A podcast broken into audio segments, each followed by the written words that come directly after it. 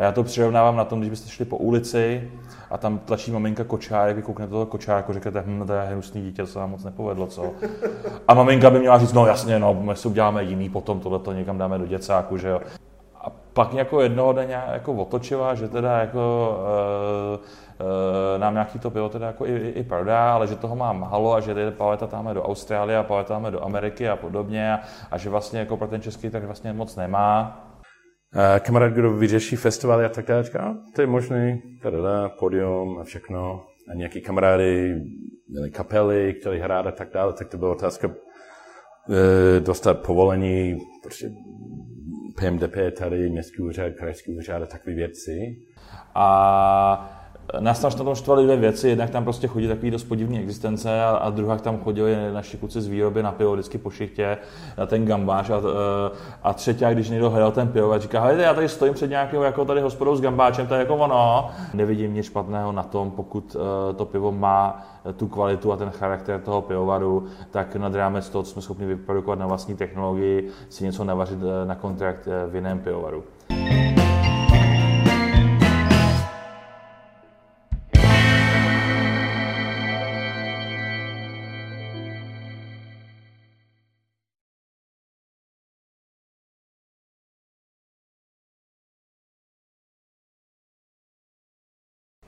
Přátelé, dobrý den. Já vás vítám v dnešním díle Osobnosti piva. Mám tady dneska dva hosty. Laďu Vrtiše. Dobrý večer. A Filipa Millera. Hi. Oba jsou z pivovaru Raven, takže přátelé, díky za to, že můžu tady být s váma a pustíme se do toho. Zda v Plzni ťukáme, ale... Jo, tak sorry, já tak vím, že to to napravíme venčo Čau. máte jinak, no. Čau. Čau. Kluci, zkuste nejdřív něco říct o tom, jak jste se vlastně dostali tady k tomu pivovaru a kde to celé začalo, protože asi máte docela odlišnou historii, co se týče piva a pivovarnictví. No, začalo to pivovarem Blahovar, eh, který dal dohromady eh, můj kamarád s plzeňským sládkem eh, Vláďem Stuchlem.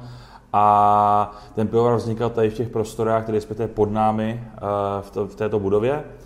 A myslím, že fungoval zhruba dva roky a já jsem vlastně pořád chtěl po tom mým kamarádovi zjistit, jako kdy bude to pivo v Praze že už vařili docela dlouho a v Praze to nebylo k dostání, tak jsem ho pořád buzeroval, buzeroval, říkám, hele, tak ono to není tak jednoduchý, tak jestli jako máš čas, tak to jako do té Prahy zkus dostat. Tak jsem jim začal pomáhat a vozil jsem nějaký to pivo do Prahy, nakonec já jsem tam to pivo odvez všechno. A Že ty začal jako závodník? No, já jsem začal spíš jakoby, jako obchodák. Já jsem Peru to šel nabízet do hospod a pamatuju si to teďka, jak jsem poprvé, první hospod, kam jsem vlezl, tak eh, bylo ještě staré dno pytle eh, v Kateřinský a tam jsem jim řekl, že teda jako nějaký pivovar Blahovar a že máme Keller Beer tenkrát, to, to je hodně, to Dušana hodně zaujalo, no a, a Dušan říká, no tak, tak přivez tři sudy, já jsem říkal, no počkej, já jsem ještě neřekl, co to stojí, on říkal, no to je jedno, prostě přivez, přivez tři sudy, říkám, tak to je, to je dobrý biznis tohleto, a jaký to má naražeč, já jsem nevěděl, co to naražeč je v té době, jo, takže jsem říkal, no tak jako asi normální naražeč, no, on říká, no, O jakém roku se asi bavíme v tuto chvíli? To je tak sedm, rok, sedm let naspět, to mohlo být tak 2013, 14, něco, něco takového. Před založením pivovaru těsně. No jasně, jasně. A víceméně jsem mi pomáhal víc a víc, pak jsem do toho pivovaru chtěl vstoupit, což se úplně eh, nepovedlo a nakonec to kluky přestalo bavit, tak, eh, tak se rozhodl ten pivovar prodat. A já už v té době jsem chtěl zakládat jakoby pivovar, pivovar jinde a, a jiný, ale když jako nabízeli, že prodají prostě eh, fungující eh, pivovar, skolaudovaný, to že mi ušetří prostě rok papírování s různými povoleníma a, a podobně, tak mě to začalo zajímat, no a začal jsem hledat sládka. A na festivalu, eh, na festivalu v Nepomuku jsem eh, kecal s Chrisem Bavartem, se kterým jsme mimochodem uvařili tadyhle tu eh, Hazy Days. A, a Chris říká, no hele, jasně, tamhle máš, tam máš sládka a, a ukázal, ukázal tady, tady na file. No. A, takže takhle nějak to začalo. no. Já se, jsem dlouho byl domovárník a prostě pivný nadšenec v Austrálii, jak jsem původně ze, ze Sydney. A v Sydney já jsem i před já nevím, 15 let chtěl dělat pivovar, ale tak ty ceny v Austrálii to bylo úplně, úplně nemožné. A pak pro nějaký jiný důvody jsem pře, přestěhoval do, do Plzně v 20, 2006. A já jsem byl na každý pivní festival. Na... Proč jsi přistěhoval do Plzně? Co tě sem táhlo? No, jsem no, chtěl nějakou změnu. Uh, jsem, jen, jsem myslel, budu, já nevím, rok v Plzni. V konci jsem, jsem učil, jsem našel práci jako učitel na, na gymnázium tady v Plzni. A mě to bavilo, nějak 9 let jsem učil, ale to bavilo trošku méně každý rok, jako méně a méně. A tak jsem chtěl nějakou změnu, tak to byl ideální čas pro mě, protože jsem eh, rozhodl skončit práci eh, ve škole 2015 a pak jsme, já nevím, jsem myslel, budu mít trošku klid, jako, půl roku, nějaký malý projekty, překlady, takové věci. A pak nevím, další dva týdny a jsme poté už, už začínali připravit ten pivovar. Tak to, a ještě nebyl ten, ten klid, ten klidný. A klid asi už nebude. Mm. jako představ si, že chodíš 20 let hlavou dolů, že jo, to ti prostě omrzí, že jo. Je to blbý, no hlavně na ten krk to asi je nepříjemný, že? to je hrozný, ne? No, tak jsme si sepsali takový úžasný business plán, ten si pamatuju do teďka, jak jsme jako špekulovali, kolik toho piva musíme prodat, aby, uh, abychom nemuseli chodit do práce, aby nás to pivo jako uživilo. No a, a pamatuju si do teďka, že ten business plán jako byl takový jako hodně nadimenzovaný. Jako, že byste měli zaměstnanci, kteří budou dělat všechno a vy budete jenom sedět a pít ne, ne, ne, ne, ne, my jsme tenkrát vůbec jako si nepřipouštěli, že by ten pivovar mohl jako vydělat dost peněz na to, abychom jako nemuseli dělat ty nějaké naše projekty mimo pivovar. My jsme si prostě mysleli, že to budeme dělat tak jako někde jako na, na půl úvazku a když to bude třeba hodně dobře, tak jako skončíme s našimi dalšíma projektama a budeme to jako dělat na full time. No. A teď jsme měli jako různé fáze prostě a já si pamatuju, že, že asi za, za, za měsíc a půl, po co ten pivovar vznikl, tak jsme se dostali nakonec toho business plánu, který měl být na dva roky. Takže doporučuji všem udělat si dobrý business plán při začínání biznesu, je to, je to, je to fajn věc. No. Takže když si stanovíš nízký cíle, tak potom se jako je snadno dosáhne, nebo jste jako měli představy úplně jako naprosto cestný? Hele, my jsme vůbec nevěděli. Já si pamatuju do teďka, že vlastně já jsem to pivo přepočítával jakoby na dodávky. Někdy jsem měl takového úžasného obuchaného tranzita, do kterého se vešlo, pokud, myslím, že když tam bylo 20 sudů, tak už to fakt sedělo na zemi. A já jsem prostě nějak jsem nepochopil, že bychom mohli být nějaký závozáky, jsem si představil, že to celý odvozím sám. A přemýšlel jsem, kolikrát vlastně týdně budu muset jet, prostě, abych to jako odvezl. A ty celé jako objemy se mi zdály prostě úplně jako sci-fi, úplně prostě nereální, že to prostě nedokážu fyzicky odvízt. že toho jsme se jako báli úplně nejvíc a z toho důvodu ty plány byly dost jako při zemi. No. Takže ta myšlenka na založení pivovaru jako vznikla, takže jste se potkali u piva po tom, co tvůj kamarád ukázal na Fila. U, u hodně piv, no. A ty jsi řekl jako, hey dude, I want to start a brewery, you're in. No, nějak, já, já jsem jej, když byl Blahovár, jsem tady byl dost často, ten slánek, byl, my, my jsme několik let byli na, já, taky v Plzni je to malá scéna jako domovárníků a tak dále, nadšenci. Tak jsem tady byl dost často, i když byl Blahovár. Mm-hmm. A on vařil pár moje receptů a tak dále, když, když ještě fungoval Blahovár. Takže to bylo takový jako přirozený rozhodnutí. Mm. My jsme tenkrát hodně řešili, jak, jak, to, jak to udělat eh, s financováním toho pivovaru a jak to udělat jako s nějakými podílama a podobně. A nakonec jsme udělali strašně dobrý rozhodnutí, jsme do toho šli půl na půl. Uh, což strašně lidí nedoporučuje, že jo, říká se, že ideální uh, prostě podíl společníků je lichý a tři je moc. A nám se to hrozně osvědčilo, protože na začátku vždycky jako máte nějakou schodu, co chcete dělat, no a potom jak jde čas, tak když má někdo nějaký nápad a tomu druhému člověku se to nelíbí, no tak ten nápad se prostě nerealizuje a prostě zůstanete u toho, co, co děláte do teďka, co jakoby funguje. Takže jako tady ta patová situace je hrozně fajn, že když prostě někdo má jako nějaký prostě nápad, tak ten druhý může usměrnit a jako funguje to skvěle, hlavně prostě neřešíte, že když potřebujete něco prostě do toho investovat, něco rozšířit, tak víte, že prostě uh, ten výsledek toho prostě bude dělaný, dělaný půl na půl mm-hmm. a absolutně prostě nemusíte jakoby tyhle ty věci řešit. No a třeba kdyby se jeden z vás jako zbláznil, tak co se potom stane? No, ten pivovar poběží, eh, poběží dál tak, jak běží, že jo? Když nemáš, eh, když nemáš většinu na to, abys udělal nějaké zásadní no, proto se na to rozhodnutí, tak prostě poběží v tom, v tom duchu, v jakým je, v jakým je nastartovaný. Což je lepší varianta, než kdyby jeden měl 51% a zbláznil se. No tak to určitě. Takže pro vás ten status quo je vlastně jako přirozená věc a když se nezhodnete, tak se to prostě neřeší a hotovo. Jo. A je tady něco jako právo veta třeba v některých věcech. Máte nějak rozdělený jako role, kromě toho, že ty jsi jako spíš sládek a ty jsi spíš jako, já nevím, jak bych to řekl, obchod. Obchod. obchod. Mhm. Jo, to mám.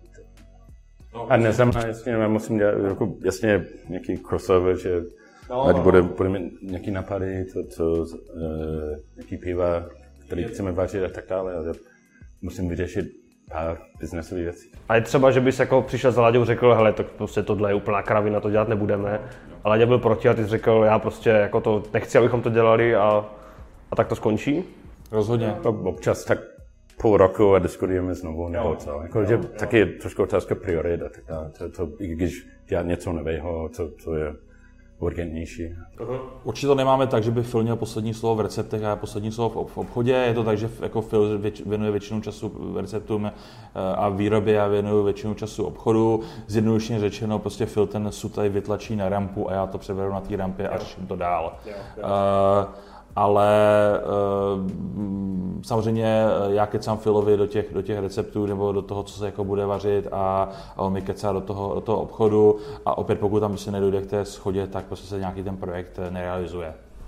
Uh, takže to právě to tam funguje a podle mě to fakt dobrý, jako, fakt dobrý princip, jak neudělat nějakou, nějakou blbost. No. Mm. A dost často se říká, že třeba dost často eh, platí, že třeba za půl roku se na to sedneme znova a jeden z nás prostě změní názor a ta věc se, eh, se zrealizuje. Eh, já jsem třeba hrozně dlouho bojkotoval tu hospodu, v ní, v ní sedíme, říkal jsem File, prostě hospodu v žádném případě prostě otvírat nebudeme, to, to je prostě hrozná blbost a, a všichni říkají prostě, jak vás tam okradou a podobně, no teďka máme dvě, prostě uh, lituju, že jsem to jako neodsouhlasil o půl roku, o půl roku dřív, no. No a budete třeba dělat nějaký další hospody, třeba i jako v nějakých více ostalých částích republiky, jako v Brně nebo No tak Brno to už je hodně zaostalý, tam to, to bychom se báli, no, tam, tam se pije to staro Brno a to jako to moc nechcem, no. Ale jo, jo, chcem těch, chcem těch hospod mít rozhodně víc, eh, nevím, nevím kolik, ale um, jako v momentě, kdy, kdy člověk má lidi, kteří ty hospody umějí otvírat a umějí, umějí řídit, tak eh, to zakládání těch dalších podniků se stává jednoduchým a čím jich člověk má víc, tak je to vlastně jednodušší. Jasně. Čili přátelé, jako model 2 spolumajitele 50 na 50, fungovat asi může, ale předpokládám, že to vyžaduje značnou míru tolerance a nějakého jako pochopení a schopnosti se spolu domluvit, protože asi to není úplně pro každého tohle podnikání a asi ani tenhle způsob fungování. No, my tím, že jsme každý zaměřený úplně na něco jiného, tak já, já opravdu nevím, jako u tohohle piva, uh, prostě, jaký je tam podíl prostě té citry, já vám to prostě neřeknu, takže uh, nebudu jako lobovat za to, aby tam dal prostě o 5% eh, daného chmele víc a uh, Phil, Phil neví, jaký máme obraty u jakých uh, odběratelů a jestli jim prostě uh, máme poslat prostě skleničky za, nebo prostě za, za 60 korun, takže uh, tam jako si do zeví nelezeme z prostého důvodu, že na to máme vůbec kapacity to řešit. A já bych řekl, že tak třeba jako ročně může přijít jedna věc, na, na, který, je, na který je neschoda a jde teda buď se vzájemně přesvědčíme, anebo prostě to vetujeme a, a tu věc neuděláme. Myslím, že nějaká jako těžká neschoda může být tak odhadu jednou, jednou ročně a myslím, že to vždycky proběhlo jako velice v době, že jsme se shodli, že se neschodné prostě a, te, a tu věc prostě neuděláme. Jo. Takže vy jste taky samaritáni, vy to děláte pro lásku k pivu? Jednoznačně, no. Uh, ne, tak jako my máme víceméně minimální mzdu, že jo, s filem a všechny ty peníze, vlastně, které vyděláme, Eh, tak reinvestujeme. Tam je důležité říct, že my jsme tady ten pivovar založili s kapitálem zhruba 3 miliony, pak jsme to ještě milion zhruba přihodili, takže náš jako základní kapitál je asi 4 miliony, což jako ve většině pivovarů prostě těch větších mini českých prostě to stojí třeba jenom prostě vybavení varny. Dokonce to bývá dražší, myslím, že máme cenovou nabídku jako na 20 varnu kolem 5 milionů korun, takže my jsme měli dohromady 3 mega a s tím jsme museli prostě vyřešit úplně všechno, prostě auta, sudy, eh, sklo, Eh, no a my jsme se nechtěli zadlužovat, takže jsme to prostě celý jakoby investovali z toho prostě, eh, z toho cashflow toho, eh, toho pivovaru a takhle to je do teďka. Vy dva provozujete jeden z nejpopulárnějších pivovarů v Česku, asi možná jeden z nejlíp hodnocených, když já na tady ty Rate Beery a Beer Advocate moc nevěřím, ale pivo mi chutná, tak to je asi ten základ. Co je pod vás klíčem k úspěchu? Hmm, to je, myslím, No, aspoň zkusíme, že vlastně pitelnost a tak dále je hodně důležité dělat nějaký trošku lepší piva, který mají charakter, že není jenom úplně obyčejný pivo, ale má charakter a stejně to pitelnost je dost, že, že někdo chce víc a víc. A od začátku jsme zkusili dělat uh, nový, pi, nový piva, takový zajímavý, zvláštní, používat uh, jiný ovoci, věci jako od začátku, kávu, kávu, čaj a tak dále. Jak jsem byl rád, že kyseláčky jsme začali před pěti lety a v té době bylo docela těžké vysvětlit, co to je za styl, jak to má být a že teďka tolik pivovarů to, to, to vaří. Um, no tak těžko říct, jako přesně jak je um, uh, bilance, to, to, to jako, jako, že myslím, ale pro nás je dobrá věc, že máme dost, dost velkou nabídku, tak snad každý najde něco, co, co chce pít. Jasně.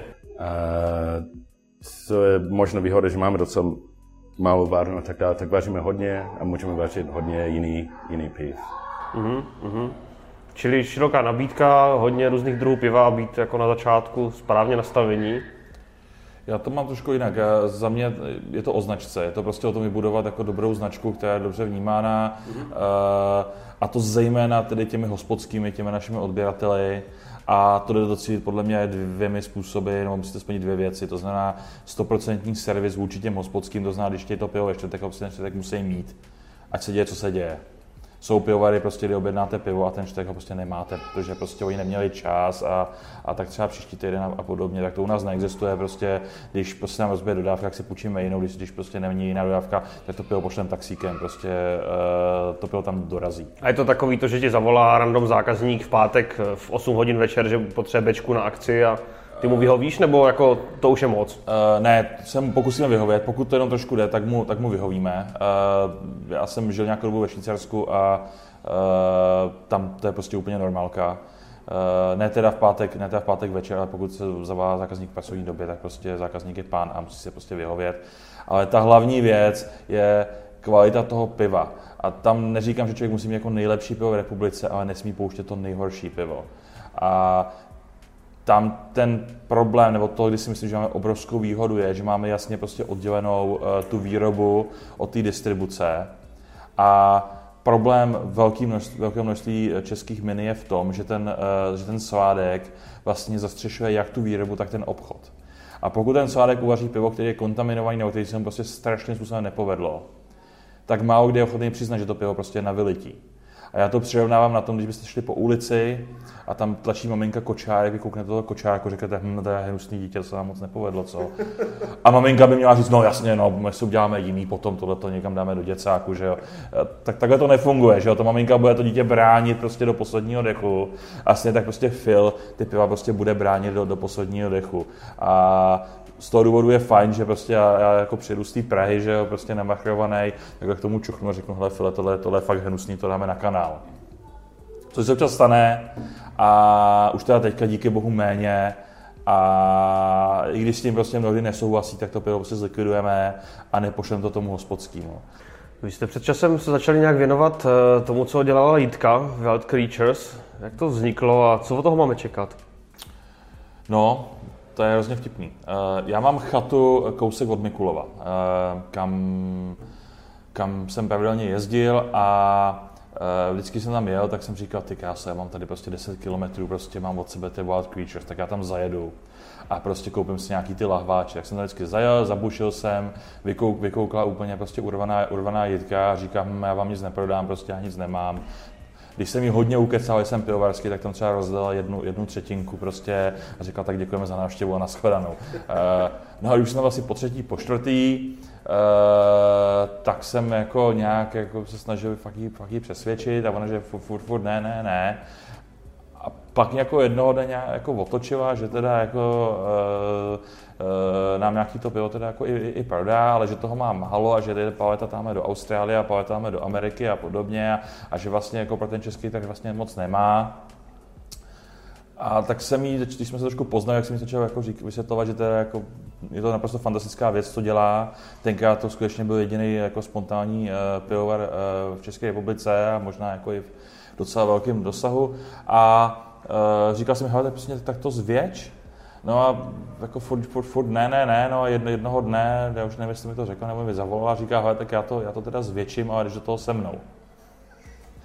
A to byla zrovna ta fáze před tím eh, A to jste to jako lety. tak nějak probírali jako u piva, nebo to bylo úplně jako z čistá jasna potom, co tam furt jezdil si pro škopek? No, myslím, že jsme to někdy probírali ve vinném sklípku eh, po pár, po pár vínech a pivech a ono to přímě, a něco mezi tím, že jo, ty sponťáky jsou někde mezi tím vínem a tím pivem. A to byla zrovna ta fáze, kdy já jsem si říkal, tak a teď prostě se musím uklidnit, zredukuju tu svoji pracovní náplň a budu se věnovat té rodině. A asi tak jako 14 dní potom jsem s tím tím přišel a doma to obrovský ovace, že mě konečně děti uvidějí, jako mám dvě, dvě malé děti, že jo, doma, uh, tak přišla Jitka s tímhle s tím, jo. Já jsem říkal, Ježiši Kriste, prostě to já, já nemůžu, to, jo, no, a to prostě nejde odmítnout, jo. Jako být součástí této fantastické věci, já do té Belgie prostě jezdím, já ty, já ty lambiky prostě miluju. A tady prostě člověk jako prostě může jako v tomhle tom se pohybovat a ještě k tomu na té Jižní Moravě, kterou prostě miluju, takže to je bylo úplně jako fantastický, no. Tak jsme, když to zkrátím, měli jsme různé varianty, jak to udělat a nakonec jsme to No udělali. nemusíš to zkracovat, jako myslím, že i naše diváky zajímá, jak to celé bylo jako dopodrobna. No, my jsme nejdřív zvažovali o tom, že založíme jakoby nový pivovar, novou, novou značku. A když jsme člověk rozpracovali, tak jsme vlastně zjistili, že by nebylo udržitelný vyvíjet vlastně eh, řadu Wild Creatures a vyvíjet eh, prostě řadu, která měla pracovní, pracovní název Wild Raven, prostě. Uh, Jsme nebyli moc kreativní teda. V tý, to byl pracovní název, jako bychom to potom, potom pojmenovali Gemelovar nebo něco, něco takového, že jo. Moravský škopek nebo něco, nevím. Uh, no každopádně jako vlastně vyvíjet uh, velice podobný piva jako pod dvěma značkama by prostě nefungovalo. Takže nakonec jsme teda přišli k tomu, že teda tu značku zachováme, založili jsme na to nový, nový SROčko a použili jsme osvědčený, uh, osvědčený patent Ravení 50 na 50, kde teda půlku má Jitka a my máme s Filem po čtvrtině. Ty jsi na to díval Fila jak, když s tím Laďa přišel? Že teda jako, hele, tam Jitka má dobrý pivo, pojďme si s nima založit pivovar. Už jsem ochutnal několikrát a mě hodně, jsem měl strašně zájem asi, když byl poprvé, myslím, v Birgíku nebo co, když poprvé měli Wild Creature, jsem ochutnal. A hned se mi líbilo, jsem, jsem, jsem byl tak rád, že takový, takový styl je, je vařen v Čechách. Ale mě nenapadlo nic takového jako spolupráce, tak dále, ale jsem, jsem uh, ale pak jasně byl tam ten potenciál, že, že když jsme byli asi před třema roky u, u Jitky, jsme vzali skoro všechny z pivovaru, jsme tam byli na, na výlet a bylo vidět, jak, jak to dělá tak, tak dobře a tak dále, že, že jasně jako hodně zajímavý to, to, to dělat spolu. A nebál se, že to jako vám ubere tady ten, ten drive toho, co tady děláte a budete muset rozdělovat ty síly jako tam a tady a pak to nebude fungovat úplně dobře? No, jako pro mě, jako nej, nejsem tam profesor Ladě, Ladě je docela pravidelně tam uh, u ale pro mě to nezměnil věcí tolik. Jako akorát občas nevím, logistika nebo jak, jak děláme věci, ale uh, ale v té době už snad věci byly trošku pod kontrolou tady, že nebyl že byl možný dělat jiný, jiný projekt, projekt navíc. To bylo jako rozfázovaný, takže to fungovalo. Tam vlastně ten, ten obrovský nápor byl, že my jsme stavili nový pivovar, takže uh, my jsme to přesunuli z Mikulova do Dolních Dunajovic. Uh, v tom uh, Mikulově těch sudů bylo pár, teď v Dunajovicích uh, těch sudů je nějakých 150 a máme tam kapacitu nějakých 250 uh, dřevěných 200 litrových sudů po francouzském víně. A když jsme to stavili, tak to žalo hodně času a i jsme na to prostě tady používali naše zaměstnance, kteří byli tak hodní, že si jeli na týdenní poznávací zájezd po vlastech moravských a, a stavili tam prostě panelové stěny a chlazení a nevím co. Ale jakmile ta stavba vlastně skončila, tak ten, ten nápor není takový, protože tu výrobu si dále prostě řídí Jitka a já řeším tu distribuci a to finanční řízení toho pivovaru a de facto to je to, co děláme v Ravenu přes kopírák, takže já když prostě objednávám ty, ty kartony, tak prostě objednám jedny, jednu paletu pro Ravena a jednu paletu pro Wild Creatures, tam tam prostě jinou, jinou adresu a není to jako nějaká extrémní, extrémní zátěž. No. No a ten, ten pivovar jako už, už jako funguje, nebo mám teďka čekat tři roky, než se to pivo jako odleží, nebo jaký je to v stavu? Ty zásoby jsou omezený, protože to spoždění toho, když jsme spustili tu velkou, tu větší výrobu je skutečně průměrný stáří piva je kolem roku, bojujeme se mezi 6 měsíci a třemi lety. Eh, takže samozřejmě ty, ty zásoby se nám jakoby zvětšují eh, postupně, takže nejsme schopni třeba teďka, teďka máme skladem jako fyzicky dva nerezové sudy a tím, tím, to, tím to končí. Eh, máme zhruba skladem 5000 lahví, z nich ta polovina už je objednaná, teďka posíláme 8 palet do Číny třeba. A Uh, takže nejsme třeba schopni jako vůbec řešit Ameriku, na, na to jako nemáme čas že pomalinku to roste, ty prostory eh, po technologické stránce jsou hotové, eh, nicméně ještě tam musíme udělat nějaký zázemí pro ty návštěvníky, takže zatím prohlídky možné nejsou v těch Dunajovicích a jako dáli, dáli Bůh a dáli eh, stavební krize a bude nějaký materiál a, a dělníci, tak na jaře bychom chtěli udělat den otevřených vrat, kdy vás teda všechny pozveme do, do Dolních Dunajovic, abyste se prostě podívali na ty, na ty sudy a ochutnali nějaké, nějaké nové dobroty. A už si teďka můžeme teda koupit flašky někde na e-shopu, nebo? Rozhodně. Jo. Eh, běží to přes ravní, ravní e-shop, na ravním eh, e-shopu je, je sekce Wild Creatures, tak eh, to je asi nejlepší varianta. A normálně nám běží velkou obchodní distribuce. Máme krásný lahve s tiskem přímo, přímo na lahvi, si jsme se teda dali hodně práce. A to máte kvůli sběratelům? Pokrýváme, pokrýváme celou republiku. No ano, ano. Z, pokud sledují sběratelé pevní etiket, tak vás máme špatnou zprávu, ta etiketa je natištěna na to sklo. Takže jako seškravávat to je dost komplikovaný, budete si ho muset koupit celou live. No. Nebo počkat, když Honza vypije. Eh, já si myslím, že možná už jako se by se dalo říct, že vaše hospoda je vyhlášena burgrama. Eh, jaký to vlastně jako je s hospodou, bez hospody pro ten pivovar a ty si už jsem pochopil, že jako se rád, že tu hospodu nakonec máte. Jaký to je být ještě hospodský, kromě pivovarského? Protože si myslím, že hodně pivovarských jako touhle cestou jít nechce. Třeba já osobně jsem se jako vždycky hospodskému biznisu vyhýbal, protože tomu nerozumím a nechtěl bych to dělat. Já myslím trošku jako uh, pivný nadšenec, že to byl vždycky trošku jiný dojem pít přímo na zdroj. Tak to, proto jsem myslel, mít hospodu tady je, je důležité. Prostě kdykoliv je pivovar a jenom koupit pětku nebo co, to není stejný dojem, jako sedět a, s pivem a tak dále. Um, ale je docela, docela složitý jako dělat hospodu a restaurace a tak dále. No a ty burgery, jako je, to je jako logická volba k tomu, co děláte, nebo vám tady chyběly třeba dobrý burgery v Plzni?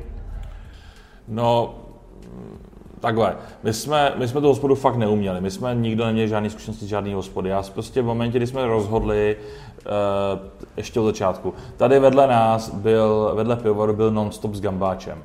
A Nás tam tom štvaly dvě věci, jednak tam prostě chodí takový dost podivný existence a, a druhá tam chodili naši kluci z výroby na pivo vždycky po šichtě, na ten gambáč a, a třetí, když někdo hledal ten pivo, říká, hejte, já tady stojím před nějakým jako tady hospodou s gambáčem, to je jako ono, tak to nám celkem vadilo. No.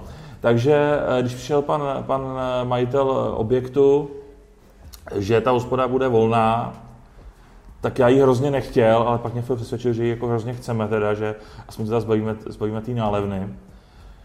A plán byl takový, že když to nepůjde, takže z toho bude jako, jako salonek a degustační místnost, takže to otevřeme třeba jednou týdně prostě jenom jako pro nějakou akci a, a podobně. No. Tak jsem objel všechny prostě hospodský, co jsem jako znal a považoval za dobrý v oboru, omlouvám se těm, který jsem tenkrát ještě neznal. A to jsem se, hele, a jak se vlastně dělá ta hospoda, jo? Uh, tak jsem si udělal strašný prostě poznámek, co dělat, co nedělat. Vtipný bylo, že e, ty názory byly naprosto protichůdný, že jako nebyla moc jako schoda na ničem. A e, když jsme otvírali tu hospodu, tak jsme, e, tak jsme na tom place měli přesně jednoho člověka, který někdy dělal v hospodě. A to byla, to byla bývalá servírka z lokálu, která na to dělala, dělala provozní a to bylo všechno. A vlastně všichni ostatní prostě byli poprvé na place. A pak to mělo ještě jednu nevýhodu, že ta hospoda měla 60 míst a nám přišlo na tu nějakých 500 lidí. Uh, a pamatuju se jako teďka, že přijeli, eh, že přijeli někteří hospodský z Prahy na tu otvíjačku, no když viděli ten masakr, tak si vzali zástěru a šli nám tam umývat sklo a, a podobně a díky jsme to ustáli. No. Uh, co se provozu hospody týče, tak za mě není pravda to, že by, uh, že by to byl biznis, kde by vás všichni okradli. Není pravda to, že se nedají sehnat lidi a uh, není pravda to, že v té hospodě musíte být denodenně, aby se to prostě uhlídali. Jak vás napadlo uspořádat festival před pivovarem? Protože jsem tak jako občas viděl nějaké fotky a videa a, a mám pocit, že se to trošku zvrhlo možná celý. Jakože se to zvětšilo víc, než jste čekali. No to byl, nejdřív to bylo otázky, pokud to bylo možné vůbec dělat na, jako na točně, na proti. Uh, ale byl dost zájem, když jsme měli otvíračku tady. Uh, jak říkal, tak to byl otázka, když um, dělat něco další rok, jestli, jestli vejdou všichni sem. Uh, kamarád, kdo vyřeší festivaly a tak dále, říká, to je možné, tada, podium a všechno. A nějaký kamarády měli kapely, chtěli hrát a tak dále, tak to byla otázka uh, dostat povolení, prostě PMDP tady, městský úřad, krajský úřad a takové věci. Vychází vám vstříc tady městská část? Jo. Jo, a tady to faní dost jako Plzeň, Plzeň jedna, ten úřad, uh, zkusí pomáhat dost, jako když kdykoliv chceme něco dělat, to je, to je skvělé, oni přijdou dost často na pivo. My ten festival děláme tady 100 metrů vlastně od nás na tramvajové točně.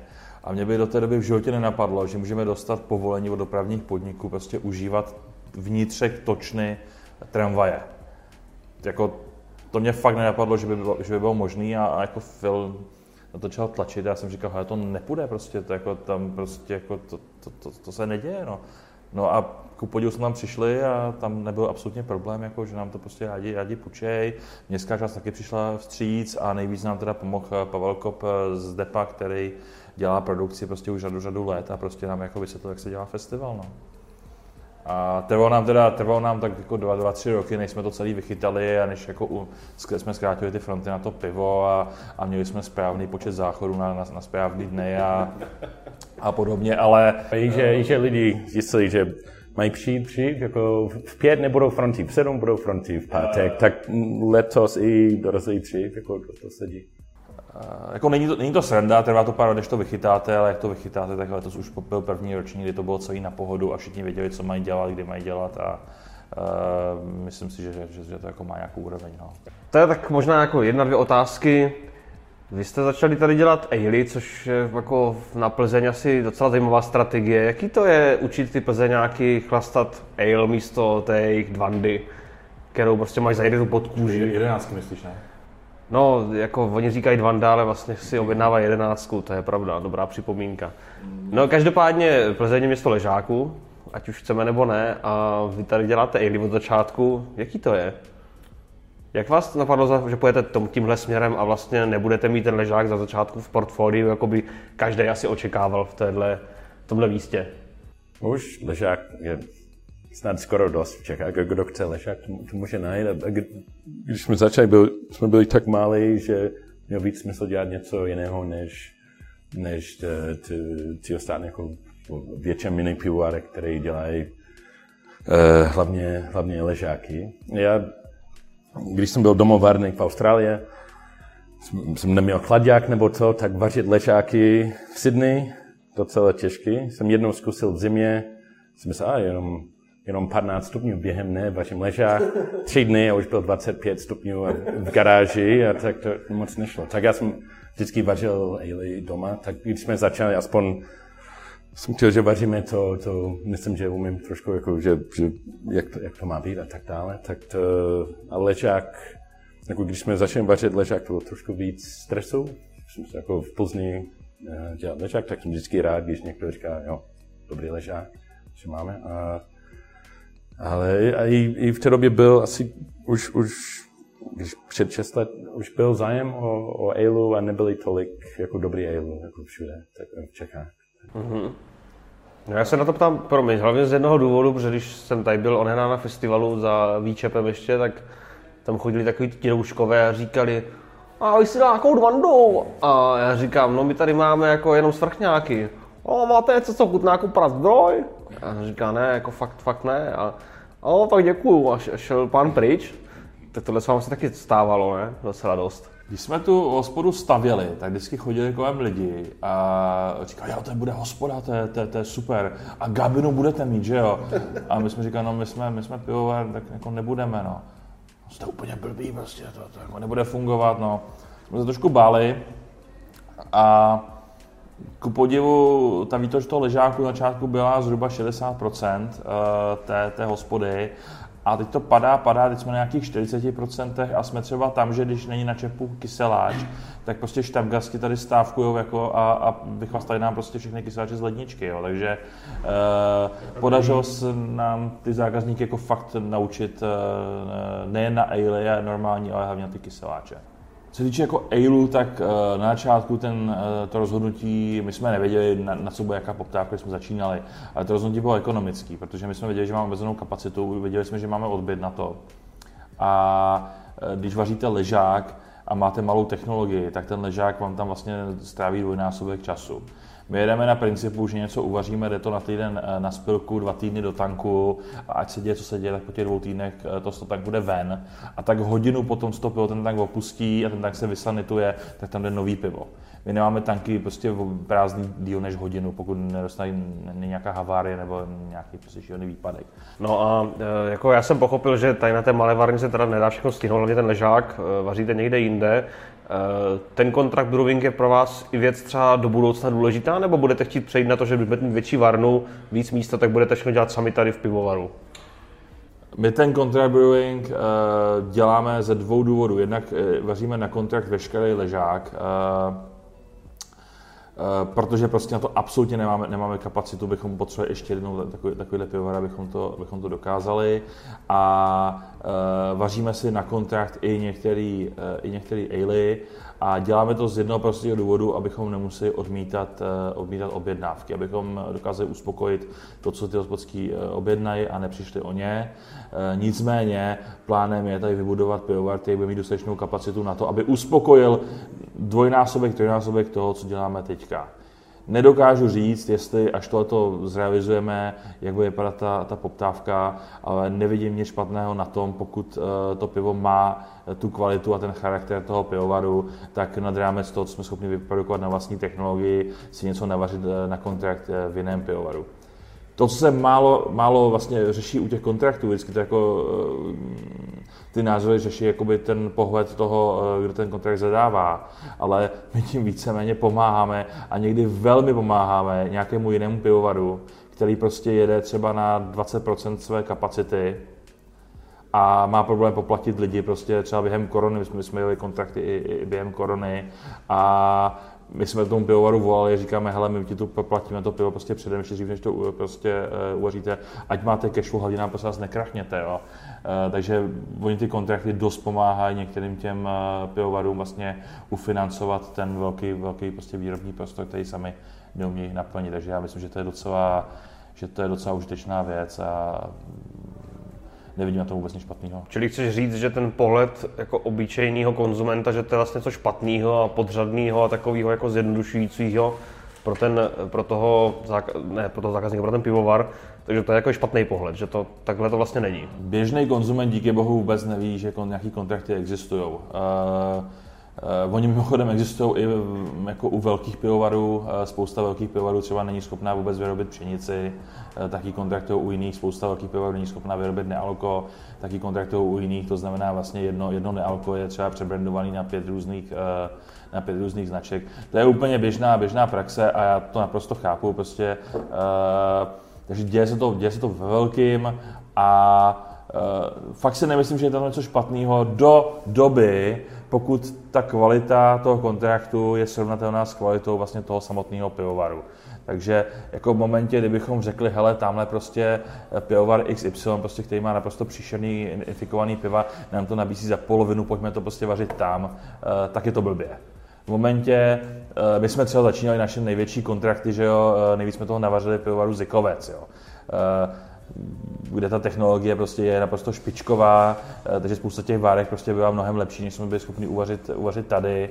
A myslím, že ti zákazníci na tom prostě nebyli bytí, jsme to vařili tam, byl to, byl to náš recept uvařený lidma, kteří věděli, co, co dělají a nám se nikdy nestalo, že by ta kvalita prostě byla jako jiná než naprosto špičková, takže uh, tam ten zákazník není o ničem, o nic ochuzen a je to jenom prostě o tom, že to vaří, vaří jiný člověk na, na jiný technologii. A upřímně, pokud by se ty piva neměly na pěti, byste, kdybych měl vedle sebe ty dvě skladničky tenkrát, ty white ipy, kterou jsme tam vařili, tak bych asi jako měl docela problém poznat, která, která je odkaď a ten běžný konzument to nepozná vůbec. Na čem teďka pracujete? Na co se můžeme těšit v blízké budoucnosti, mimo teda Wild Creature, co jsme už zmínili? Co je teďka vaší aktuální agendou? Mm, Zítra vaříme novou nejpu, uvidíme. Druh číslo 684. Pozor, my máme asi tři jenom. Jenom tři. My jsme trošku zaspali s těma nejpama, no. Já jsem vždycky měl pocit, že vy máte jako úplně mega moc druhů piva totiž. To jo, ale ne nejpy. Nejpy, když počítáš uh, série Gunk se Zhuřákem, kolaborační jsou nějaký 4-5, ale malý varky u Zhuřáka, ale jinak naše to bude čtvrtý, jo, který vaříme tady. Tak to bude novinka za jako příští měsíc. A, ale jinak vaříme hodně piv na, jako, jako už, už jsme vařili dýňový pivo, no, no, no. Uh, jasně bude nový Black Label, a i Pineapple Upside Down Cake bude v zimě, co jsme dělali nějaký zkušební varky eh, pro pár akcí. A tak to je teď zatím, co je plánován, i děláme ty série piv pro Pražského zoo. So, vaříme znovu, že budou mít před Vánocem.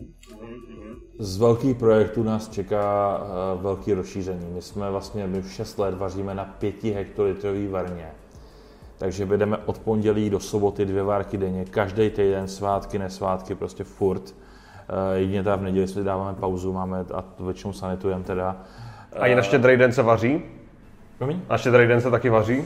Na štědrý den se nevaří, to jsme trošku vyměkli, ale vařívalo se, vařívalo se. Uh, byly časy, kdy to pivo fakt nebylo a prostě museli jsme. No. Uh, takže um, my potřebujeme zvětšit tu varnu, jenomže ten problém byl v tom, že my jsme ten objekt nevlastnili, teď už ho vlastníme, díky bohu, a nemohli jsme to dělat jako nějaký rozsáhlý stavební úpravy. A teďka se chystáme na to, eh, že postavíme v zadní části tohle objektu eh, novou halu a tam flákneme 20 hektolitrovou nějakou čtyřnádobu a tím budeme schopni vyprodukovat čtyřikrát více piva, což samozřejmě nezačneme dělat jako skokově, ale uh, to do nás hrozně trápí, protože myslím si, že, myslím si, že držíme jako český rekord uh, uh, v poměru velikosti varny ku, ku, ku ročního výstavu. Myslím si, že tady není nikdo jiný, kdo by vařil jako v takovémhle v takovémhle kalupu. Je to, je to hrozně hloupý prostě, ale vzhledem k tomu, jak jsme prostě ty věci investovali, tak pro nás byla větší priorita koupit ten, koupit ten dům, než, než zvětšit tu varnu. Takže tohle je náš úkol na následující dva roky. No. Kluci, kdybyste byli pivo, jaký byste byli pivo? Jaký byste byl druh piva? Kde bychom vás našli? Bylo by to v hospodě, v pivotéce? Byli byste spíš ležák nebo ale? Hele, já bych byl nějaký spunťák, člověče, já bych byl nějaký prostě, já bych byl nějaký out, out, out gas, takže nějaká směska nějakých třech, třech věcí protože já hrozně miluju, když je každý den jiný a každý den má prostě úplně nový výzvy. Já co nesnáším prostě je eh, taková ta každodennost, když prostě v 8.00 prostě musíte udělat něco a, a v 9.00 ně, něco dalšího. Takže já díky bohu teda žiju životem, kde fakt každý den mám úplně, ale úplně jiný. A, a to si myslím, že vystihuje ty spontánní piva, které jsou dokonce někdy i live od live úplně jiný. Asi nějaký mild ale, nějaká osmička, že leky, uh, snad pro mě mild ale je dost spolehlivý, vždycky bude OK. A něco takového. Na čepu, jo, ne, z kásku prostě. Hmm, takže nějaký pivo, který by se v Česku obtížně prodávalo. to, je, to je obrovský téma, jo že máte prostě, uvaříte naprosto skvělý pivo, ten, my jsme ten Maldeo vařili prostě a to bylo, bylo úplně fenomenální, bylo to krásně pitelný. Ale prostě nešlo to prodat. Nemůžete prostě prodávat za nějaký prostě rozumný peníze, prostě pivo. Polotmavá, sládová Polotmavý, Ježiši Kriste, polotmavý pivo, vy jste to někdy viděli, jo. To je prostě jako, není to ani kalnýho. A ještě k tomu, ještě k tomu prostě je to slabý, a vy si to prostě chcete, já nevím, 60 korun za litr prostě, jako se zbláznili, že jo, to prostě neprodáte. Kluci, ještě něco, co byste chtěli říct závěrem? Něco vzkázat našim divákům? No, já vždycky končím všechny prezentace jedinou věcí. Pro boha, pijte dobrý pivo. Je jedno, jestli to bude naše, eh, nebo, nebo naše, ale eh, pijte dobrý pivo, nepijte patoky, přivoňte si k tomu, ochutnejte to a přemýšlejte nad tím, jak to pivo chutná. Pokud vám to pivo nechutná, asi tam bude něco blbě uh, a vybírejte si. File? Oh, co mě napadne? Jsem vždycky vděčný, že, že někdo pije naše piva. Jsem rád, když někdo říká, no, máte skvěle, da, da, da, tak zkusíme pokračovat a vařit další, další dobrý piva. Dobře, děkuju. Tak přátelé, to byli dnešní dva moji hosté, Laďa Vrtiš a Filip Miller, majitelé provozovatelé pivovaru Raven. Já vám děkuji, že jste mě tady poctili svým rozhovorem, nebo tady tím příjemným povídáním. Tak ještě pivo doufám. Eh, pivo si určitě samozřejmě dám, možná i víc než jedno. Eh, díky za pozornost a samozřejmě odebírejte nás nejenom tady na YouTube, ale i na ostatních sociálních sítích a budu se tam těšit zase někdy příště. Díky moc. Ahoj.